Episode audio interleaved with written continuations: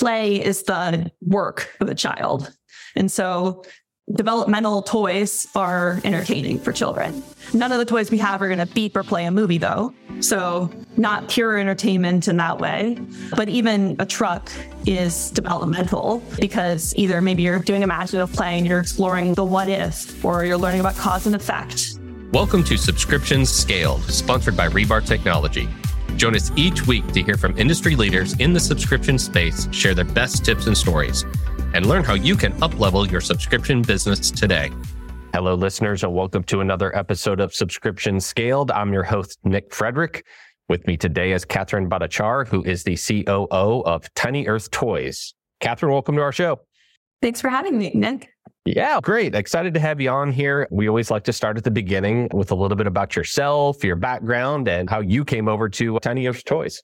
Sure. So my background is in management consulting and then in e-commerce at Wayfair. And then most recently, I got my MBA at Duke. I'm down in North Carolina.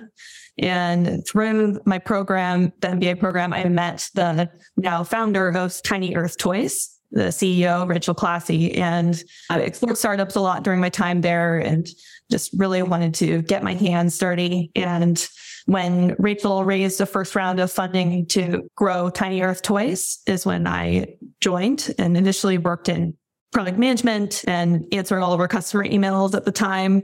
And now I'm running all of operations. Gotcha. Okay. All right. So helping grow the company there. When was the company founded? I should say, when did it launch? So initial testing was done in fall of 2020. First public launch was in March of 2021. So this was another born in the pandemic company. Our founder, Rachel, was at home with her kids because of school issues. And so she was noticing that there was a lot of toys around her house and she started a toy swap with the families in her neighborhood. And this just grew out of there. Yeah. Okay. So she came up with this idea and started to build on it during COVID, not before it. Exactly. Gotcha. Okay. How did that then go from swapping in the neighborhood to, hey, this could actually be a business and converting it into that? Yeah. At first, the neighborhood was just enjoying swapping toys. And then people were thinking, oh, maybe we get some new toys. And they offered, could we pay and have you buy some more toys for us to share among the neighborhood families? And then from there, Rachel did a test with having 10 families prepay for a toy membership to rent the toys. And that included families across the US. And there was a great response and a really big wait list developed. So from there, we built out to a public launch in March 21. Gotcha. Tell us a little bit more about how the product itself works, right? So your these members are kind of renting the toys and they're age appropriate, right? Can you dig into that a little bit more? Yeah. So we serve families with children ages zero to five. And the kinds of problems that the families are coming to us to solve are whether it's maybe clutter, storage. A lot of families will tell us, Oh, I just have so many toys in the attic or people who had kids a while ago will say that, or families will say, I'm not sure which are the right toys for my child and which ones they should be working on their skills with right now. Another issue that we were initially setting out to address is sustainability and waste. So Rachel had noticed that she had a lot of toys that they were done with and what do you do with those? It's a pain to get rid of them on Facebook Marketplace. You really don't want to throw them away because they're either great toys or you just don't want to add another thing to the landfill. That's why we use all wooden toys is to reduce plastic and reduce waste in general because they really hold up well.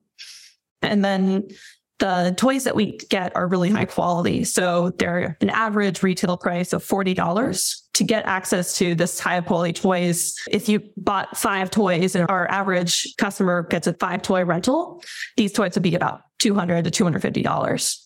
So instead, they're able to rent at a monthly rate and every couple of months they can exchange them for a new set of toys.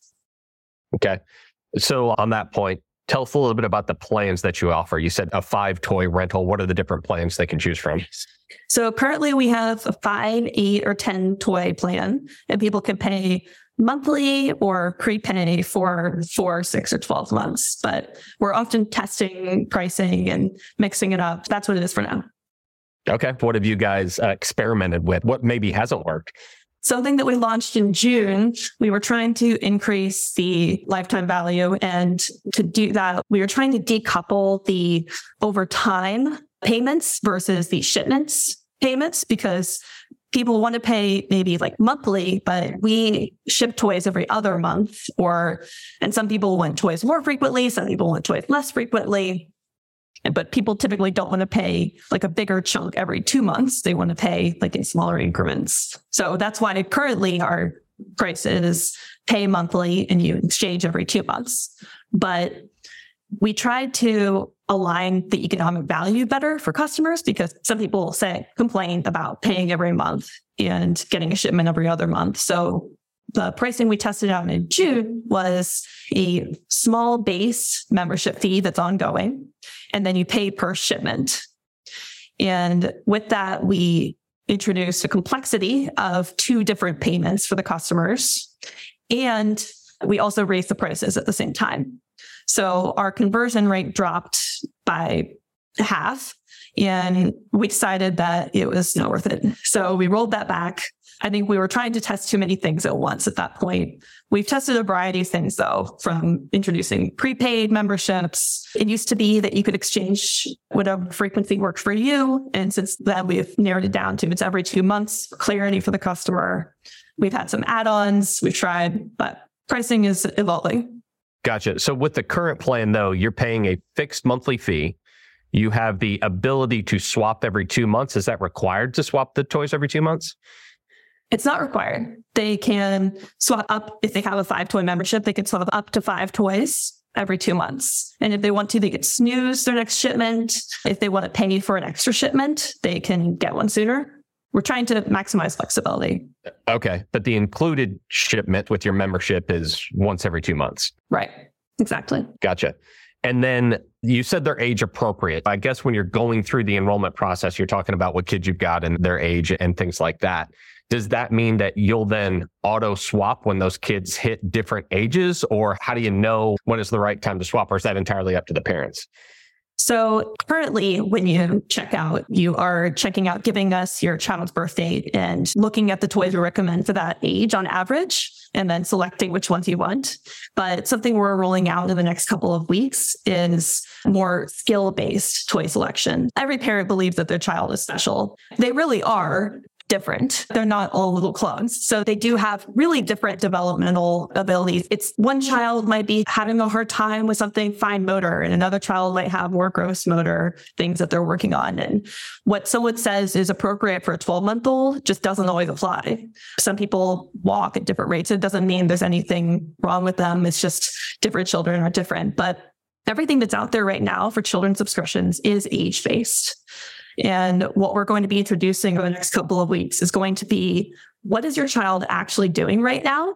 And here are the best toys for them based on that, not just their age. There's like some general guidelines of if they're less than six months, they're not walking.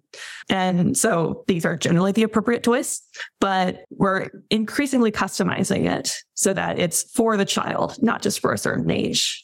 And then over as the customer grows with us, which is the amazing thing about it being a subscription. They're able to refine the information about this is what my child's working on now. Last time they were able to stack two blocks and now they're able to stack five blocks. And so we can send a larger block set this time or similar about puzzles. Maybe they needed a really small puzzle previously and also will be able to reflect children's interests better. So children go through sensitive periods when all they'll play with is imaginary play or construction vehicles. And so we want to be able to support that. You want to expand them to continue to develop other interests and skills. But if what they're really into right now is construction vehicles, they can learn a lot from that. So let's make sure we send them construction vehicles. Yeah. As a parent myself, and we've all heard this, right? There's nothing more frustrating than going out, buying what you think your child is interested in at any given point in time, only to find out that one or two weeks later, they're like, yeah, I don't care about dinosaurs anymore. And then that thing sits on a shelf and it never goes anywhere.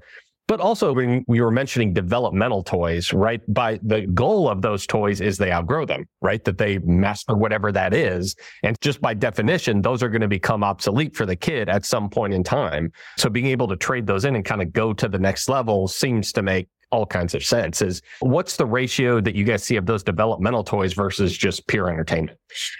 I don't think you can really tease those apart very well. I'm not a parent myself, but my understanding of the Montessori belief system, which we are really inspired by, is that play is the work of the child. And so developmental toys are entertaining for children. None of the toys we have are going to beep or play a movie though. So not pure entertainment in that way, but even a truck is developmental because either maybe you're doing imaginative play and you're exploring the what if, or you're learning about cause and effect. And if you dump something out of the back of your dump truck. So it's all developmental, but and it's the fact that you are going to progress through various toys over time. I just have this stacker because that's what we already have is really valuable. Yeah. I would have to think too that this would make a great gift from a grandparent or friend of the family or something like that. Do you guys offer gift subscriptions? We do. It's a really good one for the holidays, birthdays. Something that some of our customers will say is that they really don't want more toys, but they know that the grandparents really want to give them toys. So they'll ask them for a gift subscription and say, Hey, you want to give us toys? This is a really great way to do that. You could sponsor a child's toys and they'll be good ones. Yeah. What challenges has that created for you guys? Because I know for others, right, anytime you give a gift subscription, that's more of a finite term, right? They're effectively prepaid in advance. When it's a digital subscription, just turn it off, right? But your members have a physical good in hand. So how do you guys account for that? Right. So we've done it a few different ways. Originally, the gift giver would sign up for the subscription and the gift recipient would receive it. But the problems that we came up obviously occurred with that is they would get toys they didn't want.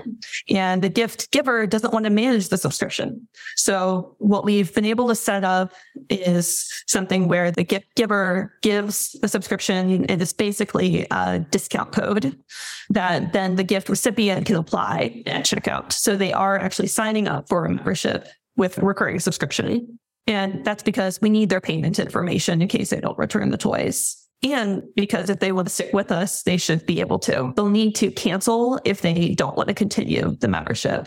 And but the the fixed period of time has been paid for. Gotcha.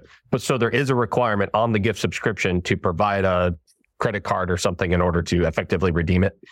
Yeah, because there are toys. Yeah, that makes sense. But curious, have you found some pushback there of people being like, hey, this was already paid for. Why do you need another payment method from me?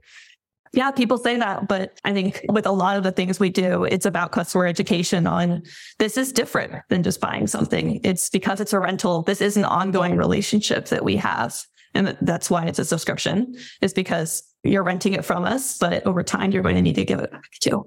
That really puts you guys in a unique category because even when I talk to those that provide physical goods, they're perishable. It's a one way exchange, right? And sending clothes or drinks or food or anything like that, it doesn't really ever need to come back necessarily. But I've also talked to some furniture rental companies that are in the exact same boat you guys are, which is kind of like you're renting it. There needs to be some commitment to either send it back or buy it at the end. And, and is that an option? Can they decide that, hey, my kid loves this thing and we've gotten a lot of use out of it. I'd like to hold on to it. Can they actually buy them as well? Yeah, so that's a common customer potential objection is what if my child falls in love with this toy and I have to send it back? We would never want to tear it away from them. We do offer that customers can keep toys at a discount. Yeah, we get a good portion of them, maybe 5%. And we don't make it as easy for them as we could. Some things we need to work on going forward are some things in like the account management experience so that they can buy the toys that they currently have more easily. Gotcha. Okay. So, talk us through a little bit. You guys get the toys back. You effectively clean them up, and in most cases, are you sending them back out again, or are they intended to be one-time use? No, they're not one-time use. We, they're used by many families over time. So we clean them, we inspect them to make sure they're safe, that they have all the correct pieces, that they have all the correct information on the packaging. If the packaging is missing, it should be returned to us. But if the packaging for the toy is missing, then we replace it and make sure it's labeled with all the appropriate information. For safety, you need to know who is this child this appropriate for. So we have a team in place internally that will clean up all the toys and take care of them. And they have amazing attention to detail and make sure that each toy is ready for its next home. Gotcha. I would have to think if one of the value points that a consumer is buying into is the sustainability of it, right? That I'm not putting a toy in the landfill or throwing it away or whatever the case might be, that knowing that there is going to be another kid that might have this thing would actually make them want to take care of it a little bit better. Is that kind of what you see?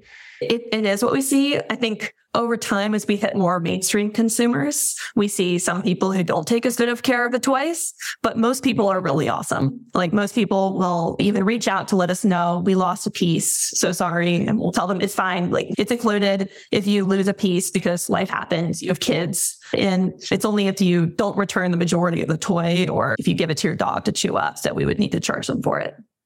Yeah, my child used it as a hammer instead of a toy train or something along those lines. I would assume over time you guys are gathering more data about what comes back and is reusable, what gets lost, and things like that, which I would assume that ultimately plays into the plans and the pricing and kind of what you can offer because you're just going to learn more about when we have to go buy new and replace and things like that.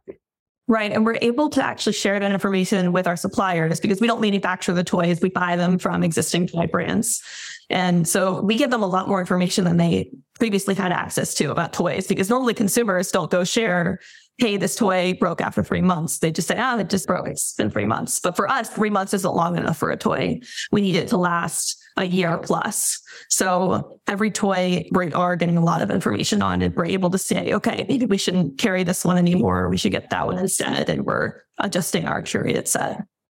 Yeah, that's some very valuable data. You're to, to your point, they typically wouldn't have access to that, but you've got some very clear eh, data that you and they can rely on to prove that hey we only are able to send this thing out once or twice and then it's kind of destroyed are you seeing that are they asking you for that information and are they taking that feedback yeah, I think it's a we have really good partnerships with our suppliers, and they so they appreciate that data. They appreciate when we're finding like this looks like a safety hazard, and we'll let them know uh, that they might not have heard of until something actually happened to someone. So I think it's good for families that we're really getting these toys well tested, and then it's good for the suppliers to get that data. We have developed really good relationships there.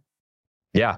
So not only for your suppliers, but for your own purposes as well, data's got to be really important. What's your strategy there? Like, how are you guys centralizing around this valuable data that's giving you the customer insights, not only for yourselves, but for externally as well?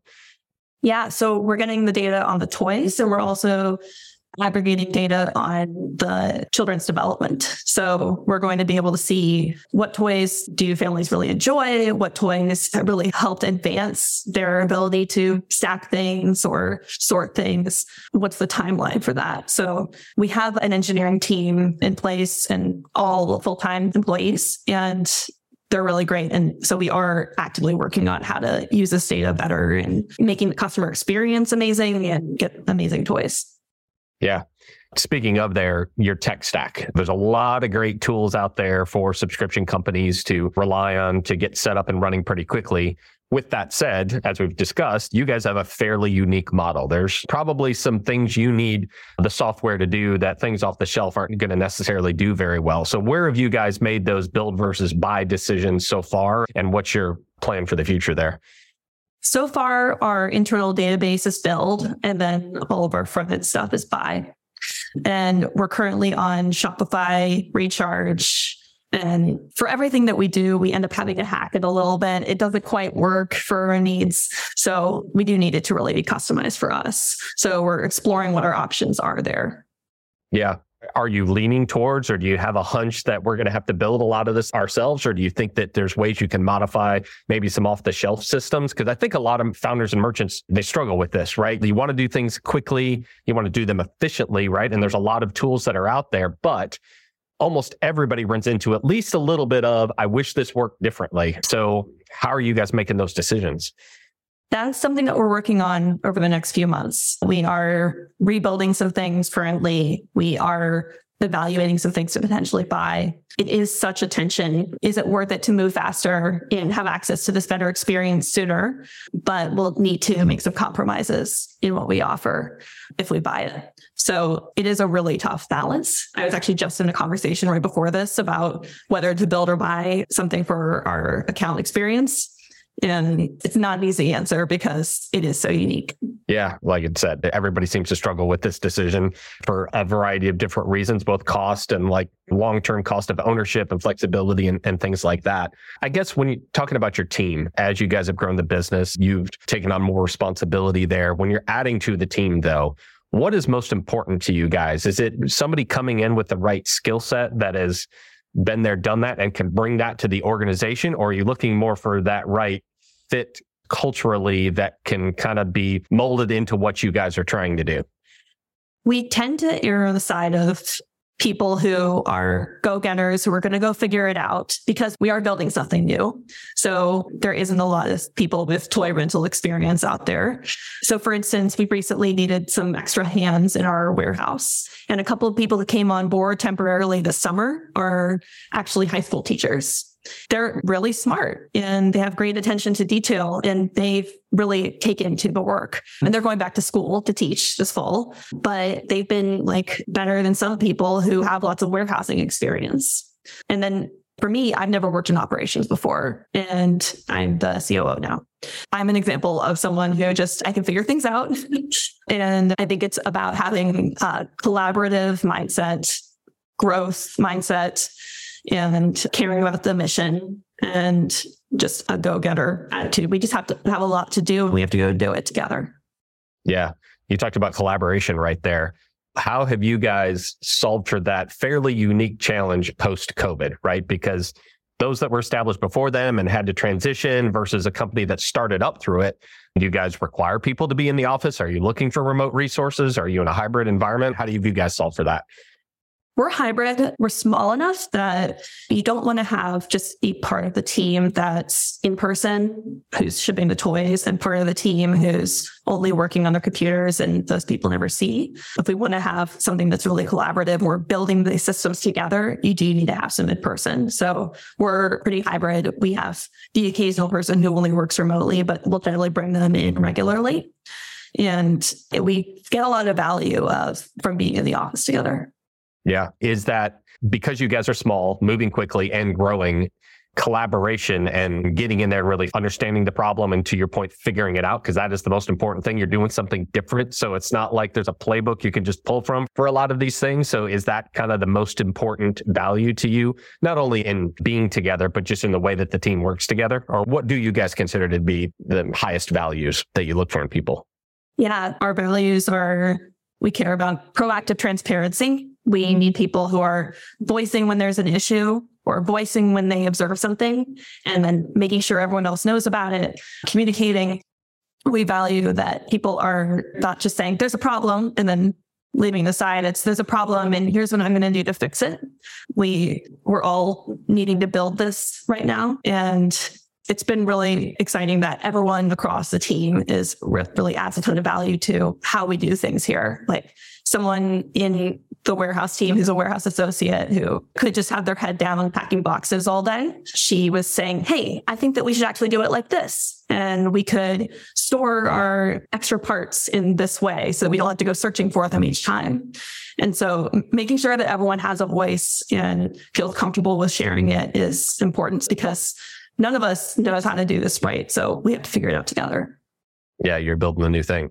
So then what's next for you guys? One of the things that we had talked about previously was you have a product that's focused on children who eventually will not be children forever, right? So the subscription in some respects has an end term to it. It's just a matter of when that is. So do you see yourselves going further up through that life cycle, potentially into having offerings for children of higher ages than just small toys? Or what is next for you guys?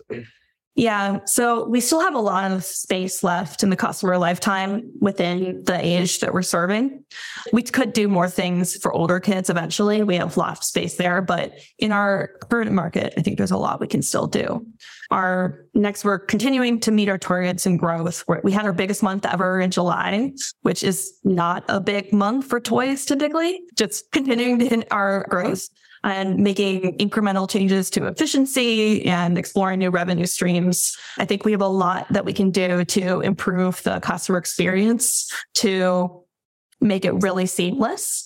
right now, Recharge's default account, for instance, doesn't work for us very well. And so giving customers more information, being proactively transparent with them as well, not just internally, is here are the toys you currently have. Here's when your next exchange is. We've made a lot of progress already. When we started, everyone filled out a survey and Typeform for each exchange and just wrote out a list of toys that they wanted. And now they can actually select the toys as one should in an e-commerce business. So we've made a ton of progress already, but have a lot of work to do to continue to improve there. Yeah, there's a lot you can do continue going up the value chain, but I'm sure there's a lot you guys can do right now as well. So, Catherine, where are the best places people can go to learn more about Tiny Earth Toys? Or maybe if they have questions about some of the things that we talked about today, where can they ask those questions? Definitely. So, our website has a lot of great information and all the toys. It's tinyearthtoys.com. And our social channels are Facebook, Instagram, TikTok, all the big ones. Okay, awesome. Catherine, really enjoyed the conversation today. Great to hear about your business and how you guys are growing. You definitely have a unique model. So there's some different insights there than I think some of our other sessions have exposed, but appreciate everything that you shared today and I wish you guys nothing but the best. Thanks, Nick. We hope you enjoyed this episode of Subscription Scaled, sponsored by Rebar Technology. If something we said today resonated with you, please subscribe, rate, and download our podcast and share this episode with your network.